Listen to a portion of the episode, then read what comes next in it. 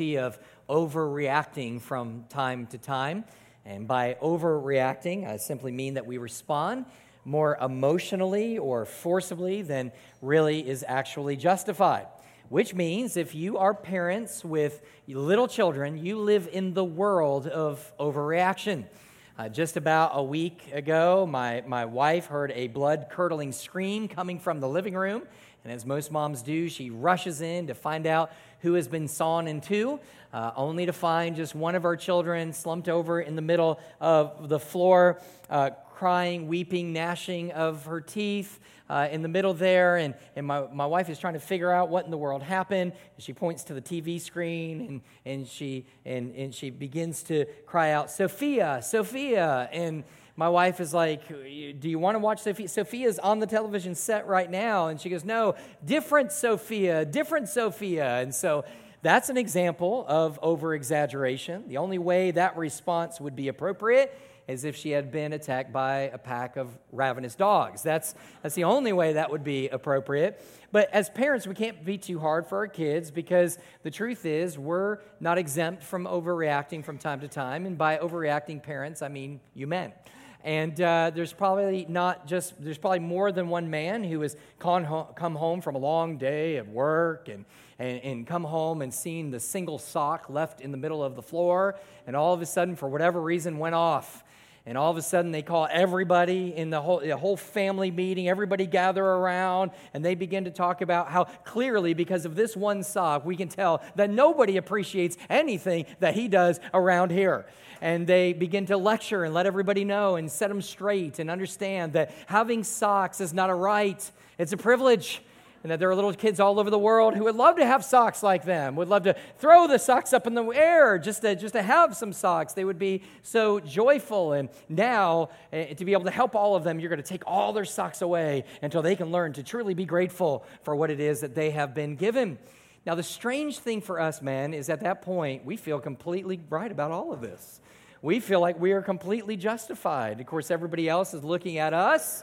Amen? Sinner. And, uh, uh, just joking, but I like the amen. Uh, anyway, and so, so we feel completely justified while everybody else sitting there going clearly an overreaction. We think that we've really shown them. And they're thinking, bro, it's a sock, right? That's what they're thinking, over exaggeration. We all do it, and usually we do it um, for a couple different reasons. Sometimes we do it because we don't get our way. Sometimes we do it because we feel like we're not in control. Sometimes we do it because we just overthink or overemphasize the significance of the things that are actually happening before us. If you were just to give a cursory reading, kind of like what we did in the beginning of the service in 2 Samuel chapter 6, it's easy just to kind of walk away from it and begin to think to ourselves that maybe God, this is an example of God overreacting. I mean, here's a man by the name of Uzzah that seems to be innocent enough, seems to do the right thing. He reaches out, he touches a box, and God strikes him dead. So the question for us is this an over exaggeration or is this a just action? Well, we know enough of the Word of God to know that God is always just in everything that He does. He's never overblown. He never loses his temper. He never strikes out in a fit of rage. He's always controlled and he always acts appropriately to whatever is that's ultimately happening at the particular time. He never has a Sophia moment. He never has a socks moment. He is always just in all he does.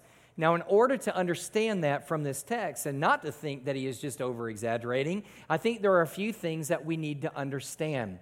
The first thing we need to understand from the text is that this was no ordinary box.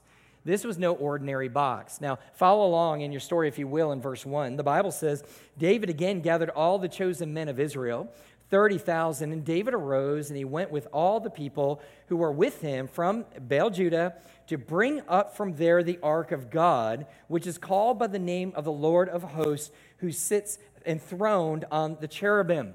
Now, immediately before these events in chapter 6, understand that in chapter 5, David had actually encountered the Philistine army not once, but actually twice, and defeated them on both occasions.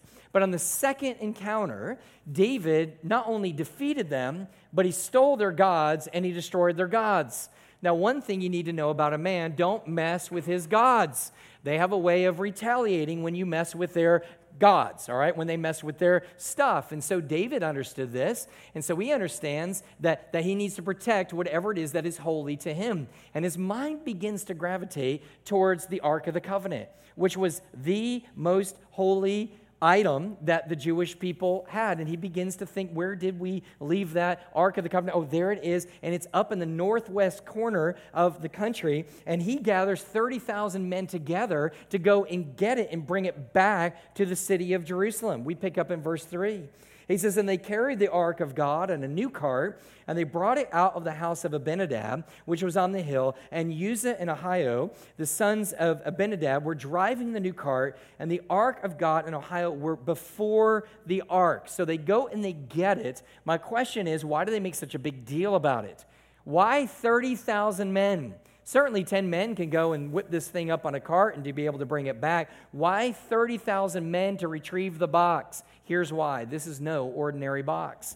This is the Ark of the Covenant.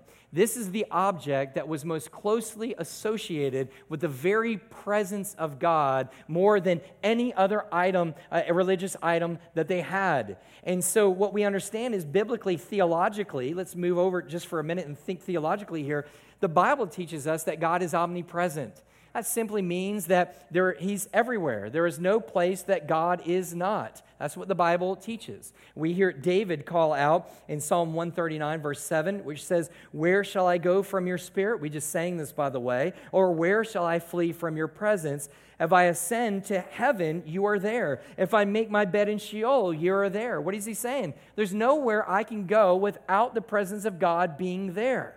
But with this understood that God is omnipresent, that He's all places, we also have to understand that He is not in all places to the same degree. That means that He doesn't manifest His presence in the same way to the same degree in all places. We would say that God is here amongst us this morning. Amen?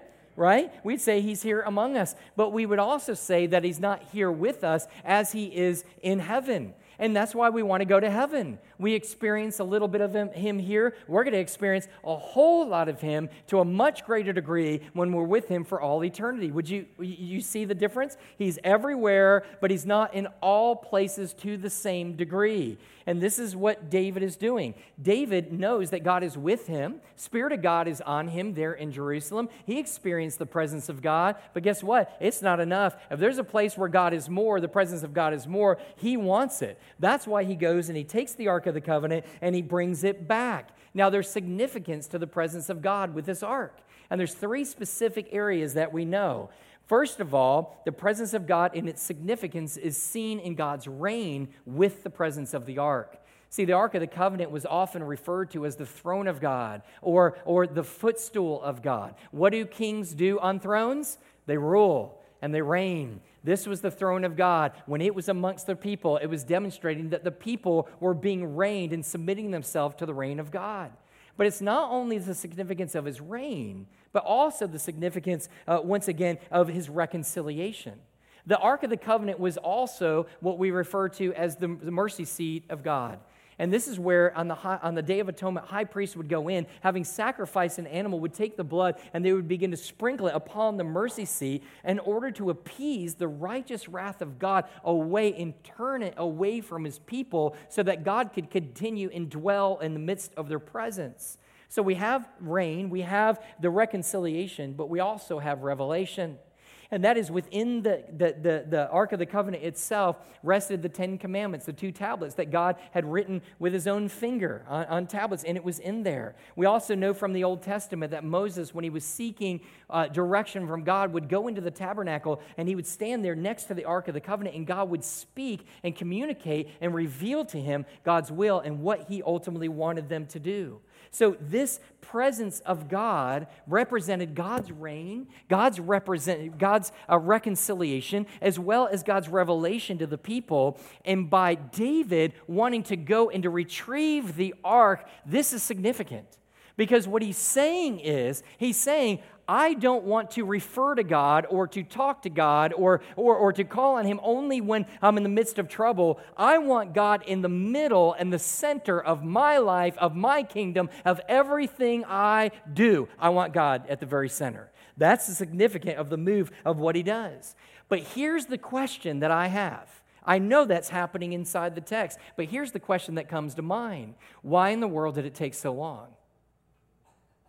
Why did it take these people so long to go and get the ark that was stashed in left field, literally out in left field, on the northwestern part of the country? What took them so long to go and to get what they believe was the presence of God and have him dwell among his people? When we look back to 1 Samuel, early in 1 Samuel, we find that the Philistines had actually captured the ark. It's actually a really enlightening story. They capture the ark, they bring it back uh, to their country across the border, and all of a sudden everybody begins to get sick. People look at it and they die. People begin to get tumors. People begin to suffer from hemorrhoids.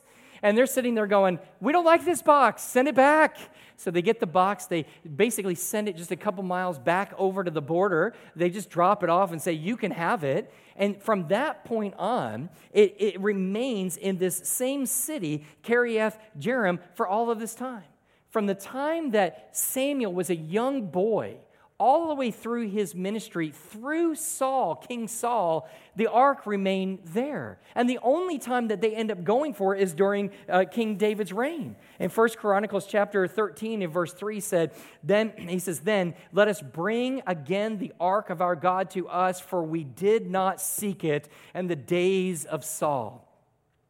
We can't be too hard on Saul. We know that he did the will of God for most part. We know that he was the king. We know that he was defending his people. We know that he acted like a king by leading them into the different battles, protecting God's people. But you know what he did? He did a lot of that apart from who?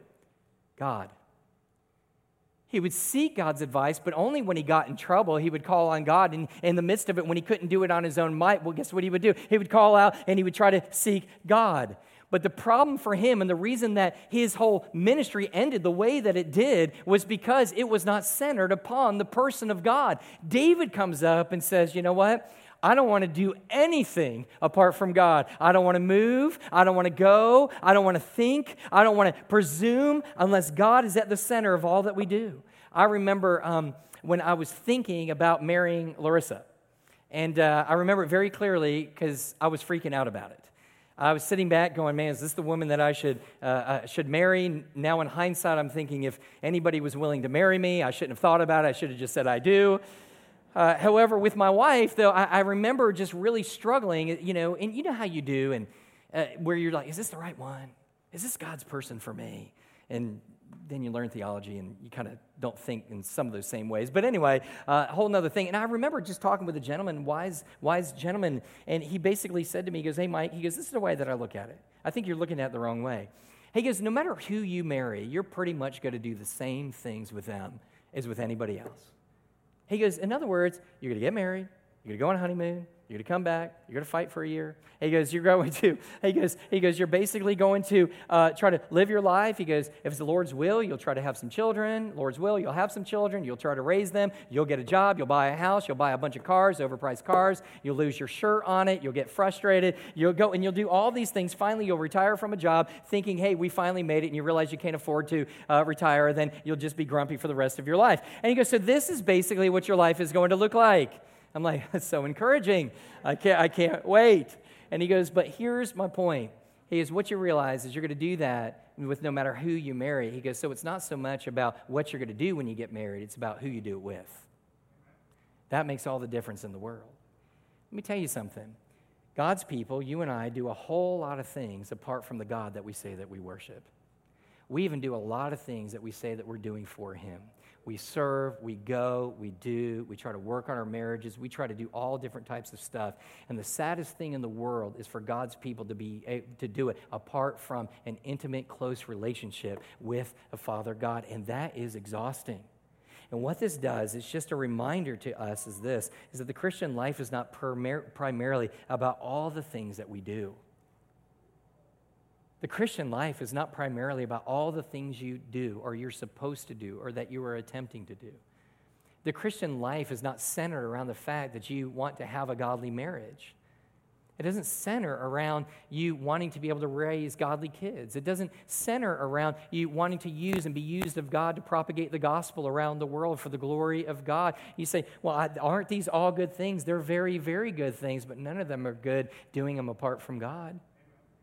None of them are good without walking with Him and walking in His presence and loving God and, and, and, and seeking Him in, in every aspect. Where God wants us to be, where He wants you and I to be, is to sit back and say, you know what? There's areas in my life that the truth of the matter is, is God's just not in it. He's not in my finances. He's not in my marriage. He's not, I'm not seeking him for the direction. Oh, you may, like Saul, maybe call out to God when you're in a pickle, when you're in trouble, in difficult times, but that's not what it looks like to be able to live this life with God in a healthy, vibrant relationship with God.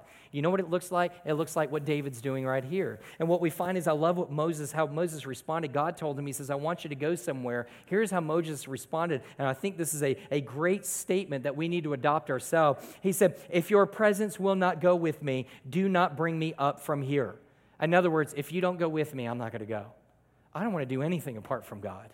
We've been talking about building here. I don't want to build without God. I don't want to lead without God. I don't want to preach without God because I've done it all before apart from Him, and it ends in a disaster, and it seems to be frustrating, and it seems to be empty. But the truth of the matter is, the thing that is more fil- fulfilling than anything else is doing everything I do with Christ at the very center. Amen?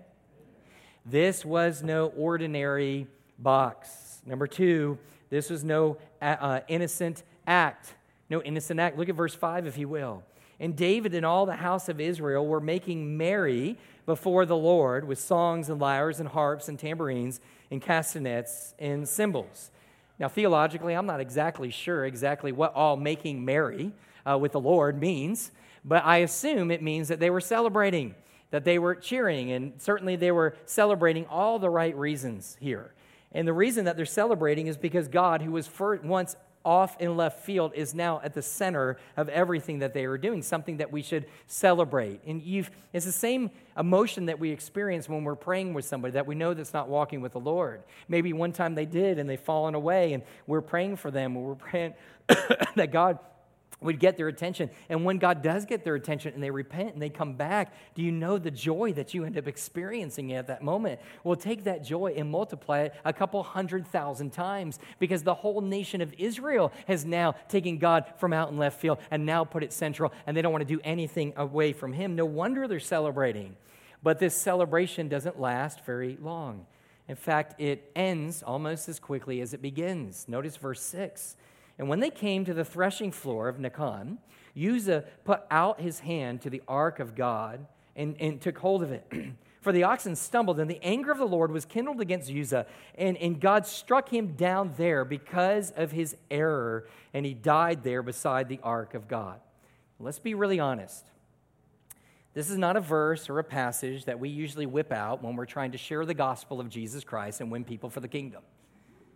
Usually it's John 3:16. For God so loved the world that he gave his only begotten Son, right? We don't usually pull out 2 Samuel chapter 6, verse 6. The Lord, and the anger of the Lord kindled against Uzzah, and God struck him down because of his error. In fact, we try to stay away from such passages as far as we possibly can. We try to just kind of gloss over it. Sometimes we erroneously begin to try to explain it away. And somebody might say, well, that's the God of the Old Testament and not the God of the New Testament. And this is all very interesting to me because where you and I seem to be so incredibly worried about God's reputation, God doesn't seem to be so concerned at all. In fact, what's interesting to me is if, if the Bible truly is God's revelation to us to teach us who He is, what He has done, and what He has required, then He uses passage just like this one in Uzzah because he, he wants to make sure that we understand that what concerns Him the most is we see an, a, a, a, an accurate picture of who He is. That's more important than, than simply trying to endear Himself to us by showing us things in the Word of God that, want, that you and I ultimately want to see. In other words, you and I might sit back and take the text of Scripture and say, well, let's not deal with that right now. Well, let's not talk about that right now. Let's not deal with it because it seems as though God is this angry God, and we don't want anybody who doesn't believe that thinks that God is an angry God. We want him to be this happy God, this joyous God, this loving God, and he is all of those things. But guess what else he is? He's a just God. He's a just God. And so we're all afraid of all of these things, but oftentimes we, we don't even want to mention this, but God has no problem with mentioning it because He would rather you know who He is than try to placate you to tell you what it is that you think you want to know about God. And so what we find here is the struggle with a story like this is it just seems harsh, right? Just too harsh. I mean, the, the penalty of death seems to way outdo what this poor guy is doing. I mean, let's think about what else was he supposed to do? He was behind the ark, it was about to fall off. I mean, why wouldn't he reach out to be able to keep this thing from falling and shattering into a million pieces? Uh, can you imagine if he didn't try to help? Do you know what everybody would say? Well, there's usually the guy that dropped the ark. He's the one that ruined it for all of us. We used to have God dwelling upon us, but now his spirit seeped out because he's not contained in there anymore. There's the guy Uzzah. Uh, for the rest of humanity, his name would be used to let people know if you ever were in danger of dropping something of great worth, they would say, Don't use it. Don't use it. Oh, he just pulled a Uzzah. He just dropped it. Everybody would know. And so it seems, what else was this guy supposed to do? It just seems like a very innocent act, trying to reach out, trying to be able to help something. But the Bible teaches and has a completely different light to this. It says that, in fact, what is going on here is not so much that Uzzah innocently did something, instead, that Uzzah sinned against the clear commands of God. God had already commanded and went to great lengths in the book of Numbers to lay out upon, upon the law of letting them know exactly how they were to handle the Ark of the Covenant. And they were taught and they were warned there that they were not to touch it. They, were not, they weren't to transport on an ark. They were instead, in Numbers chapter 4 and verse 15, they were to transport it on poles that were carried by Aaronic priests. They were not to touch the Ark of the Covenant, Numbers 15, because anybody who would touch the Ark of the Covenant would be put to death. Later in the chapter of Numbers, chapter 15, we find out that they weren't even supposed to look on the ark because of its holiness. Instead, they were to wrap it in a veil so that nobody would accidentally look at the ark and die because of the holiness of God. So, this is how it was supposed to be handled. It wasn't supposed to be such a comfortable thing. Hey, throw it on the ark. If it falls off, just grab it, just whip it up on there.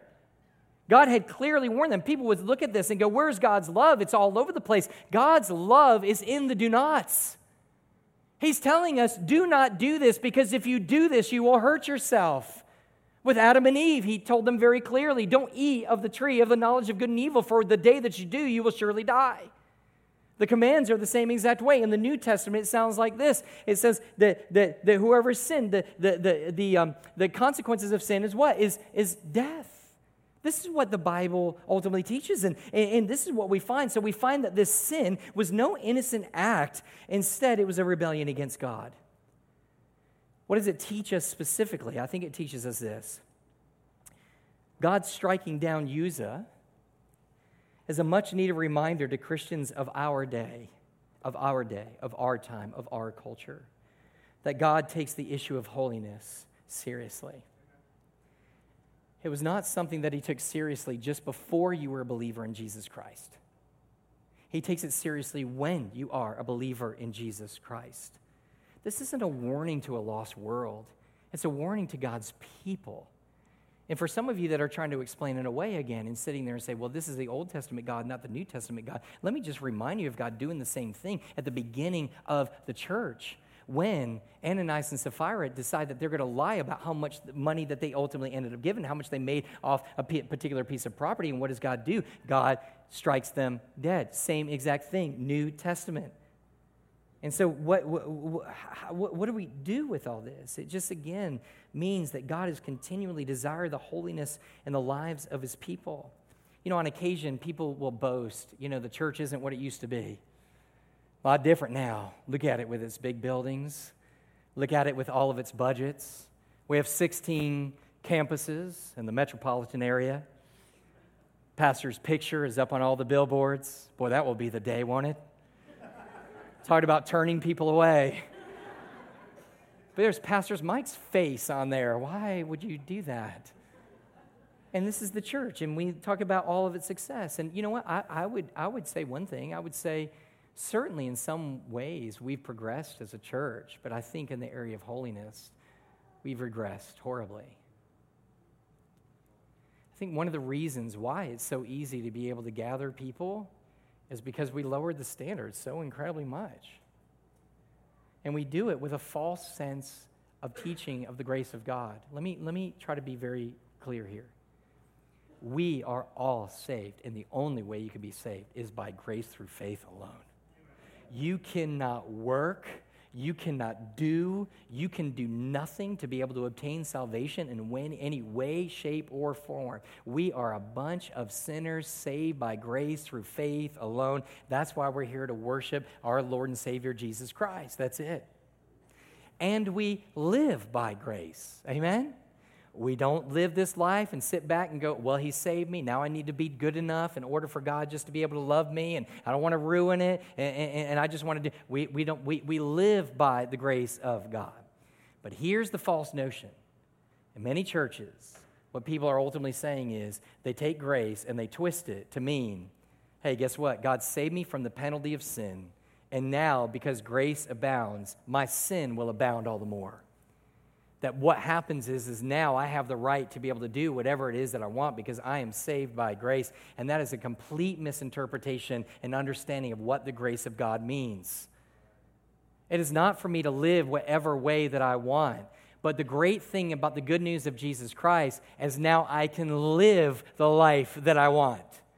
See, when God saved you and I by grace, He changed you and me. And now the things that used to be so desirable aren't as desirable anymore. Yes, parts of my flesh still want it, but the who I truly am doesn't want to be a part of that because I love God and I love the things of God. And I don't want to do the things that hurt the heart of God. So what I want to do is stay away from the stuff. And now God has given me a new heart to want it and the Spirit of God inside of me to be able to live the life that He wants me to do. Question Do you fall a million times? Absolutely. Do we seek God's forgiveness all the time? Absolutely. But do we sit back and think that it doesn't matter what we do or where we go or what we say? That is a complete misunderstanding of the fact that God has called us to holiness. You know, it's interesting to me because churches are all trying to beat each other out on how big of a crowd they can get. They, they often sit there and go, well, you know, if we just get a bigger building and better programs and greater lights, just better lights. We, we just got to do it. And some of you are sitting there and go, well, why did we get new lights? Well, uh, because I'm a hypocrite. No, it, you're missing the point. See, the reason, what, what they think, here's, here's the key. Just understand this.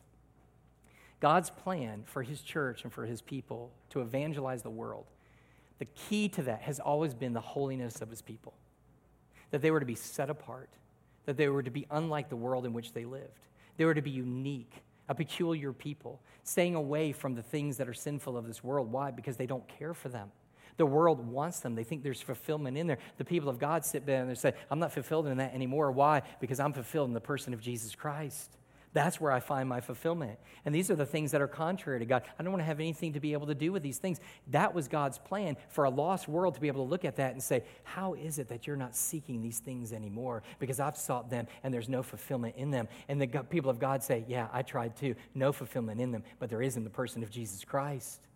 Instead, the world has gotten so big and so complicated and so sharp and so smooth with all of its big lights, but it's lacked holiness to be able to truly draw people. So now we have to put fake lights up to be able to draw them with something. Because there's not enough holiness in God's people and God's church to be able to attract them in the way that God had initially intended through the righteous living of God's people through the grace of God. Amen. That's really good stuff. Well, thank you very much. I, I appreciate that. Well, how, thank you, brother. I, I, I think I will.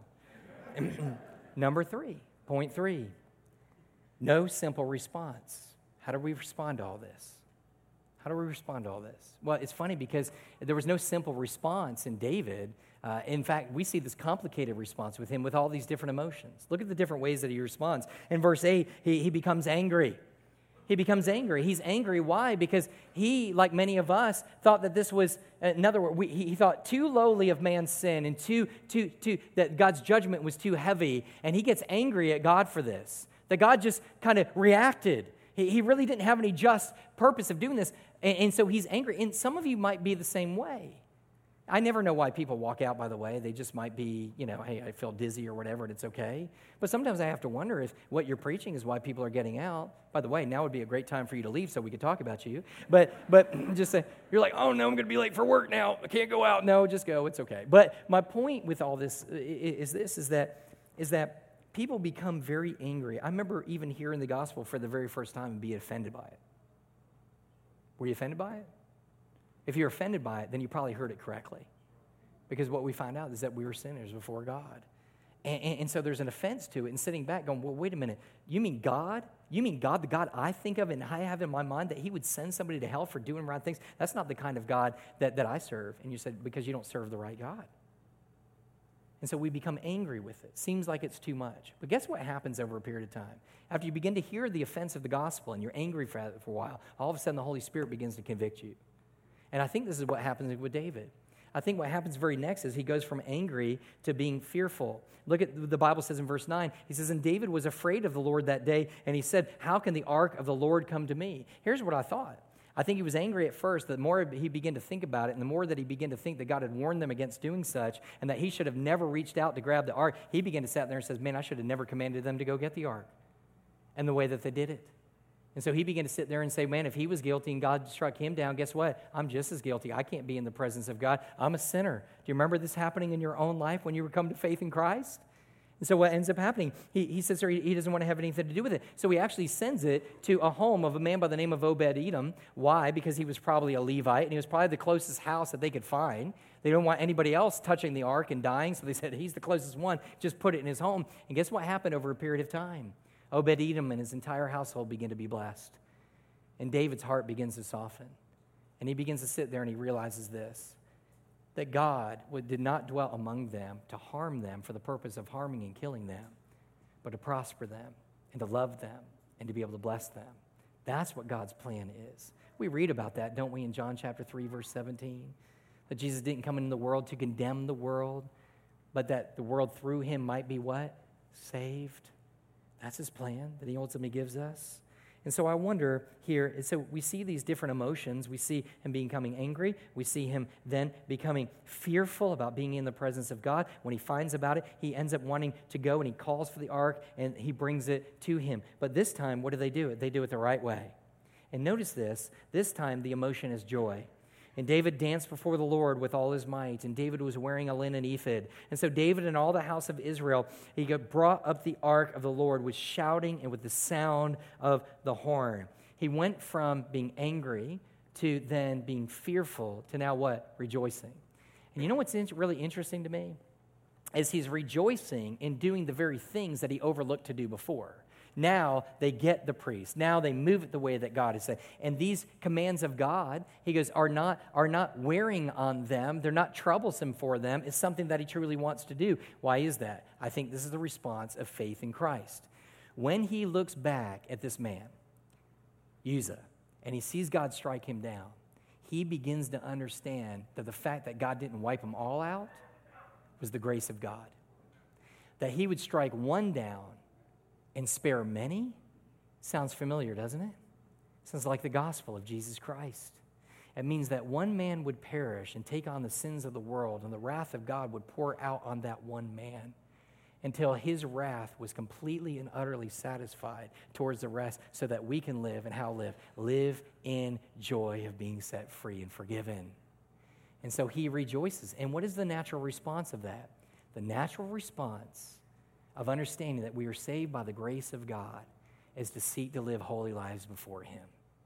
It's not something that we hate, it's not something that we're bitter about.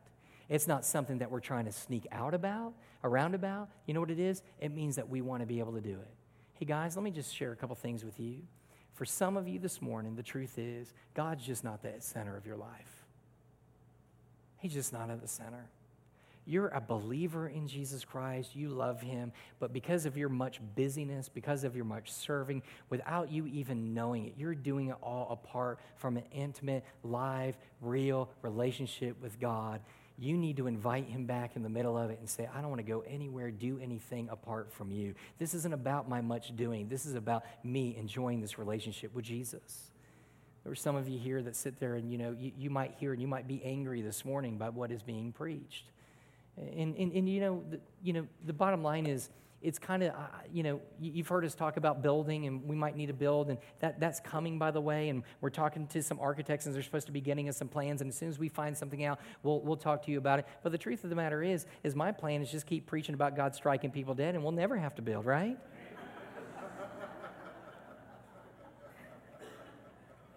it's the anti growth movement.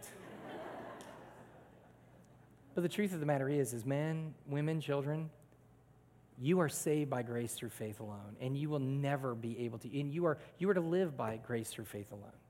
But out of your love and your appreciation from God, we don't want to go back into the same things that we used to get in. Can I, can I just say this? Let me say this one thing. I, have often seen people who come from this, this real party lifestyle where they were just getting drunk all the time and they were living that kind of life and they get out of it. And it's interesting because they come into the church and then there's some church, you know, people that sit there and rightfully so, I'm not getting into this right now. Well, I kind of am, but where people just sit back and go, well, look, it's not inherently evil to be able to drink a beer. And I would agree with all that, that kind of stuff. and, and, and they might push it a little bit far where they're like, oh, you're, you're, you're drinking beer, that's, that's of the devil and everything. And, and, they may be a little bit theologically off a little bit there, okay, to be able to throw everything in and be able to say it wrong. But you know what I love about them? They hated everything that had to do with where they used to be before they came to faith in Christ. And at least they get that.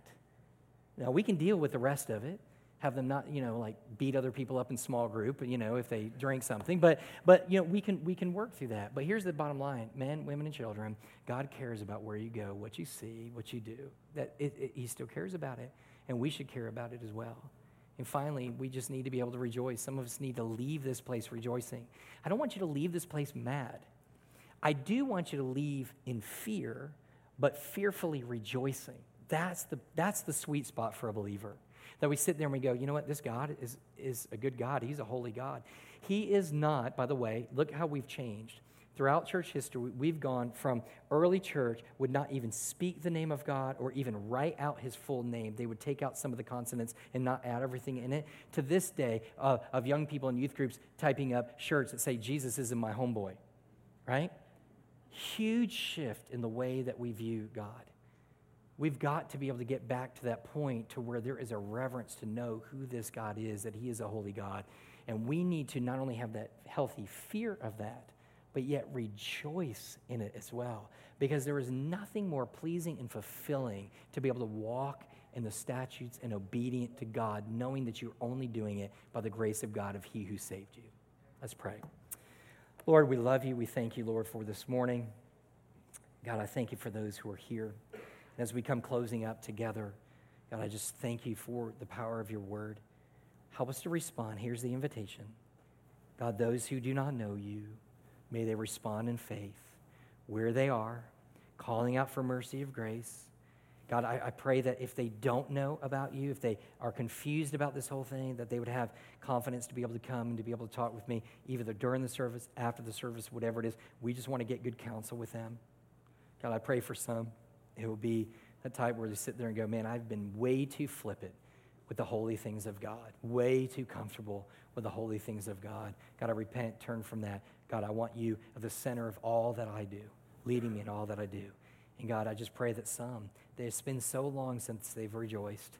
Let them rejoice in who they are in Christ. Let them rejoice today that you are a holy God, taking away all of that judgment, taking away that death and that penalty of sin. We rejoice in you. We love you and we praise you in Jesus' name. Amen. Would you stand? I'll be down here. And as always, if you want to come and pray, come and pray. Altar is open. Just make your decisions now. I know some might come for membership. You do that now at this point.